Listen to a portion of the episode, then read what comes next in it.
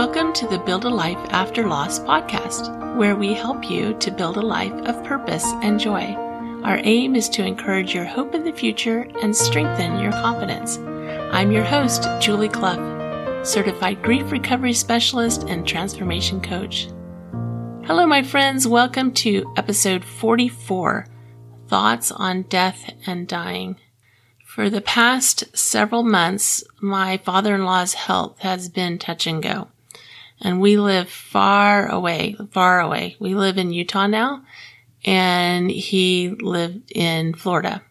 And on a regular basis, especially over the probably the last four to six months, but even before that, but more regularly, more recently, we would get calls that his health had declined again, that he was back in the hospital. He was, he's been living in a nursing home for the, uh, for a little over a year. And we would get these regular calls that he was not doing well, that he was in the hospital, that the doctors had done what they could, but they weren't sure he was going to make it. And within a couple of days, he would pull through. And with each successive hospital stay, it seemed like it would take him just a lo- little longer to pull through, but we were frankly always a little surprised that he had made it through because things looked pretty grim for quite a while. But yesterday it happened. Yesterday he died early in the morning. And I have had a lot of thoughts and feelings about, about it that I would like to share with you today. First, I was reminded of the definition of grief from the grief recovery method. Grief is the conflicting feelings caused by the end of or change in a familiar pattern of behavior. This is definitely the end of a familiar pattern, a familiar pattern of having my in-laws available to us, to call, to visit, to, to enjoy their company. And I have definitely felt those conflicting feelings over the last couple of days. He suffered for quite a while. His health has been extremely poor, especially since his wife passed away. Uh, his, uh, my mother-in-law was his caregiver until her health declined in such a way that they both needed to be moved into a nursing home. And that happened in the spring of last year. But all the conflicting feelings that I've felt, I've, I've felt grief because he's no longer with us. I felt relieved because he's no longer suffering any long, and it's been, he's been suffering. He's been suffering for quite a while. And I felt sorrowful because he died in the middle of the night just after everyone had left and he was alone. And I felt nostalgic because it's the end of a generation. It's the end of an era because his wife passed away last year. I have felt excited for his reunion with my mother-in-law, for his reunion in heaven with his sweet wife, who, like I said, passed away just last summer, and sad because I can no longer sit and visit with them. Over the past three years, my husband, Ron, has lost his sister three summers ago, his mom last summer, and his dad passed away early yesterday morning. And that's a lot of loss. Over the past four summers, we've been to three funerals. And they are good people. Good people. I have so many wonderful memories. Ron's sister, who died three years ago, was a relatively young woman when she passed away.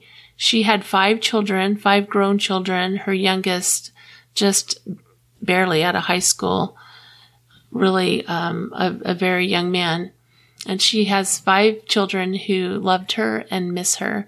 She was a sweet, gentle soul who endured many hardships during her, you know, relatively short life. She was a friend to me even before I started to date her brother. I had a great relationship with my in-laws. I, what I'm discovering was pretty unusual. I would actually spend time with them even when my husband wasn't available to, to go and visit. I was actually headed to their house in North Carolina from Texas when we had the accident, when my children died and my husband wasn't with me, uh, there were a few times that I visited them, like I said, without my husband, which apparently is rare. So I knew them. I knew them even before I knew their son, Ron, who's now my husband. And we went to the same church together, and their son, Ron, was living elsewhere. And then he moved down to, to Florida where we lived. But Ron's mom was a giant of a woman. She had so much personality. She, she had so much love and compassion. It was just amazing. She was an amazing woman of service. I, I, I have never seen anything like it. I learned so much from her. Never seen anything like it before or since. She helped everyone. She knew no strangers. She was a very selfless woman. And I do know a few people who are, are super mindful of other people's needs and just step up and do what's needed. But she literally would sacrifice everything that she had for everyone around her without even an ounce of resentment. She never, never felt resentful for the time that she spent serving others. It was really remarkable. When we would visit, when we would visit, she would get up at a ridiculous, I, I don't care how many times I told her this was not necessary. She would get up at ridiculous times in the morning to fix breakfast for us before she left for work. And, and that was, she was usually leaving for work at like five a.m. because she lived so far from the the hospital where she worked. She, they lived in this little town in North Carolina, kind of in the mountains of North Carolina. And she would get up super early in the morning and drive out to the hospital to work uh, before it was even light out most mornings, and then work long days and come home. But when we were visiting, she would get up literally in the middle of the night, like three o'clock in the morning. It was crazy, crazy. I, I would never do that. So, but she would get up in these wee hours of the morning and fix breakfast for us so that we would have breakfast when we got up, whenever we got up, because we were usually vacationing. And then at night, she would stay up to make sure everybody was happy. Everybody was happy before she could settle in for the night. So she got very little sleep when we were at her house. And, and I always felt bad about that. And I would always encourage her, you know, you need to go get some sleep, or don't worry about us. We can take care of ourselves. I mean, we were adults, but she loved, loved, loved to cook. And she was always cooking for everyone. When my oldest daughter got married, she wanted to help. She wanted to help with the food for the reception. And we weren't sure because her health had not been good for some time, for a long time. Because I can remember when, when my daughter was eight, well, now she, you know, she's getting married. So that was like fourteen years before this. When, uh, when she was eight, you know, my mother-in-law, there was a special occasion, and my mother-in-law had been in the hospital, and she got up, she got home from the hospital, and she was not going to miss this event for Stephanie. And she got up early the next morning to fix treats for this event. And again, you know, nobody expected that, but that's, that's who she was, and she wanted to do it. So when, when my oldest daughter got married, she just was insistent. She wanted to, to provide for some food for the, for the event. And she was always cooking for events and for things. And she wanted to cook for the reception. And we, we weren't sure because they were traveling quite a ways. And like I said, her health hadn't been good. And, and we weren't sure if I, you know, I wasn't positive we could totally depend on that. And so we had planned other food, but she came to my house and she cooked and she cooked and she cooked and she made so much food that we had food in our freezer for months that we would take out and, and defrost, because she was just, she just never wanted anybody to go hungry. In fact, my, my husband, he played football in high school and, and in college. And when he was in high school, his mom would get up early in the morning and fix breakfast for everybody. And, and his, um, one of his buddies that he played football with, he, he's famous for, for saying that, that Ron's mom, Ann, would, would do everything except chew the food for you, because she just would insist that everyone was fed all the time. But just remarkable woman. So then when my second oldest daughter was getting married, again, Ann wanted to provide some food for the reception. And remembering our experience when she had cooked so much food before, she really wanted to do the food for the reception. So she did the entire, the entire spread for the reception. It was, I, I just, I, I was always in awe. I have no idea how she did the things that she did. And especially with her health being poor, but she just was always going, always going. Just an amazing, amazing woman. And when Ron and I got married, I had, you know, I had three kids. My kids were six, four, and one, almost two years old. And when we got married, and my kids were immediately taken in to his family, like any of the other grandchildren. And we, we, they lived close to the elementary school, like down the street from um, the elementary school where my older girls attended. And they would even watch the kids. And uh, Ron's mom would always, you know, watch the kids for me while I was working. And she would, she would do that sometimes to help out. And it was, they just, there was never, there was never a difference between my kids who were, you know, now they're, I guess, step grandchildren. We never used the word step ever, but they were just part of the family, and it was just remarkable. Ron's dad was, is a good man. He was a good man, but he was a quiet man. He was more reserved than his wife. He had a quiet sense of humor, and he loved to tease, which is, I'm sure, where my husband gets it from. But even, even just a, a couple of summers ago, I, I guess it was the summer that Ron's sister passed away, I stayed a few extra days down in Florida just so I could spend some time with my father-in-law and my mother-in-law. And I, I loved that time with them. And we, I, I helped her with some of her genealogy and some different things, and, and just, just wanted to make sure that they were okay, and just, you know, spend that time with them to let them know that they were, they were special and they were loved, um, during that difficult time of losing their daughter.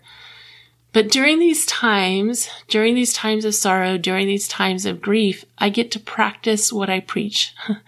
I get to remember all the lessons I've learned about grief and grieving. Like, it's okay to cry. It's okay to express emotions. It's okay to have negative emotions. It's important not to just keep busy, to not turn to things to distract from the grief, but to be willing to feel it all and to honor my grief and sadness. It's been a little bit of a challenge since we learned of my father-in-law's death, because we're in the middle of expansion of one of our businesses, and my husband is actually out of town, um, which has been, been hard. It's been hard for him to be somewhere else during this time, to not be with him during this time. And I've, I've had some family visiting. And so I've, I've been working while they're visiting, but I had kind of scheduled my days so that when they left, I, I scheduled a lot of things for after, after, um, after my company left. Well, now I'm leaving at about the same time they are. I'm leaving to go to the funeral. So when I talk about, you know, not just keeping busy, I feel like I have been busier than ever because I'm trying to get things done so that I can go to the funeral. And sometimes we find ourselves in those situations where certain things we feel like we want to get done, even though we're experiencing this grief. And I have tried to take some quiet time and tried to not, not completely put it on the back burner. You know, I've had to show up in a professional sense. I've had to show up for clients. I've had to show up for events that I was going to be presenting at or that I was involved with. And, and that's okay. But it's, I recognize, I, I, I realize that it's important that that I also honor, honor the grief and the sadness and take the time to honor that. And if I find myself in a position where I'm super busy for a time, I, I just have to remember to, to revisit the grief and the sorrow and not to just push it away and ignore it. when I got up Thursday morning, that's when I learned that my father-in-law had died earlier that morning. And when I had gotten up, just probably thirty minutes after I got up, I was to be on a training call. I'm for a coaching program that I'm in, and I was, I'm one of the trainers for this particular program. And there's a group of us that are the trainers for the program. And so I, I showed up and I did my job, but afterwards I sent a message to, to our coach team. And I wanted to share with you some of my thoughts that I had first thing, almost first thing that morning, just a couple hours after I had learned about my father-in-law's passing. And this is what I wrote. It's been about a year of touch and go ever since my mother-in-law passed away last summer.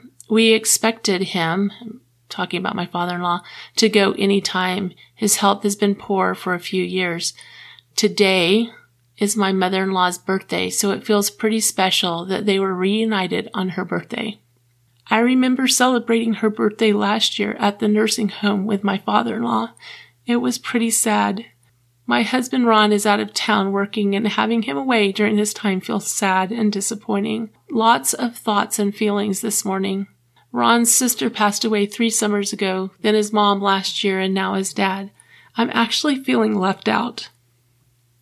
I can just imagine the celebration going on in heaven right now with them all and my kids, Carrie and David, and I'm missing it. It's sad, joyful, overwhelming, and lonely. Those were some of my thoughts and feelings kind of just after, and and I'm extremely grateful. I'm extremely grateful for the things I've learned as I've studied grief, as I've gone through programs to help me help others in their grief, and as I've learned to apply these things that I've learned to my own life. I'm so grateful. I'm so grateful to have a language of emotions that I can share and express, that I can, that I can know that it's, it's not uncommon to feel the conflict in grief, to feel sad that they're gone, but relieved that, that specifically with my father-in-law, sad that he's gone, but relieved that he's no longer su- suffering. So those are my, those are my fa- thoughts and feelings these last couple days that I wanted to share with you. And I'm, I'm grateful for you, and I'm thankful that you, that you listened in. And so thank you. Thank you for listening in. And I hope that my sharing some of my first responses, some of my first reactions, and some of my experiences will help you in your own journey. I wanted to let you know also that at Build a Life After Loss, we have two upcoming events I just want you to know about. First, if you're in the Salt Lake City area, I have a new grief recovery group that's starting September tenth in Sandy. I only do these twice a year. I only do them twice a year. So if you're at all interested, please let me know. It's a, the group is an action program designed to help you move beyond death, divorce, and any losses such as health, career, and faith. Again, this group is forming on September tenth in Sandy, Utah. For more information or to register, send me an email at Julie at Build A Life After Loss dot com. The second upcoming event is our new online Build a Life After Loss support group, which will launch in October. So get ready for that. We'll be diving in deeper with the things that we discuss on the podcast with webinars. So you can start applying what you're learning here, and we'll be adding a time to answer your questions. So I'm super excited about that. I'm excited to to answer your questions, to have some more ways to interact. So just remember, I love you. I appreciate you. Thank you so much for being here. Bye.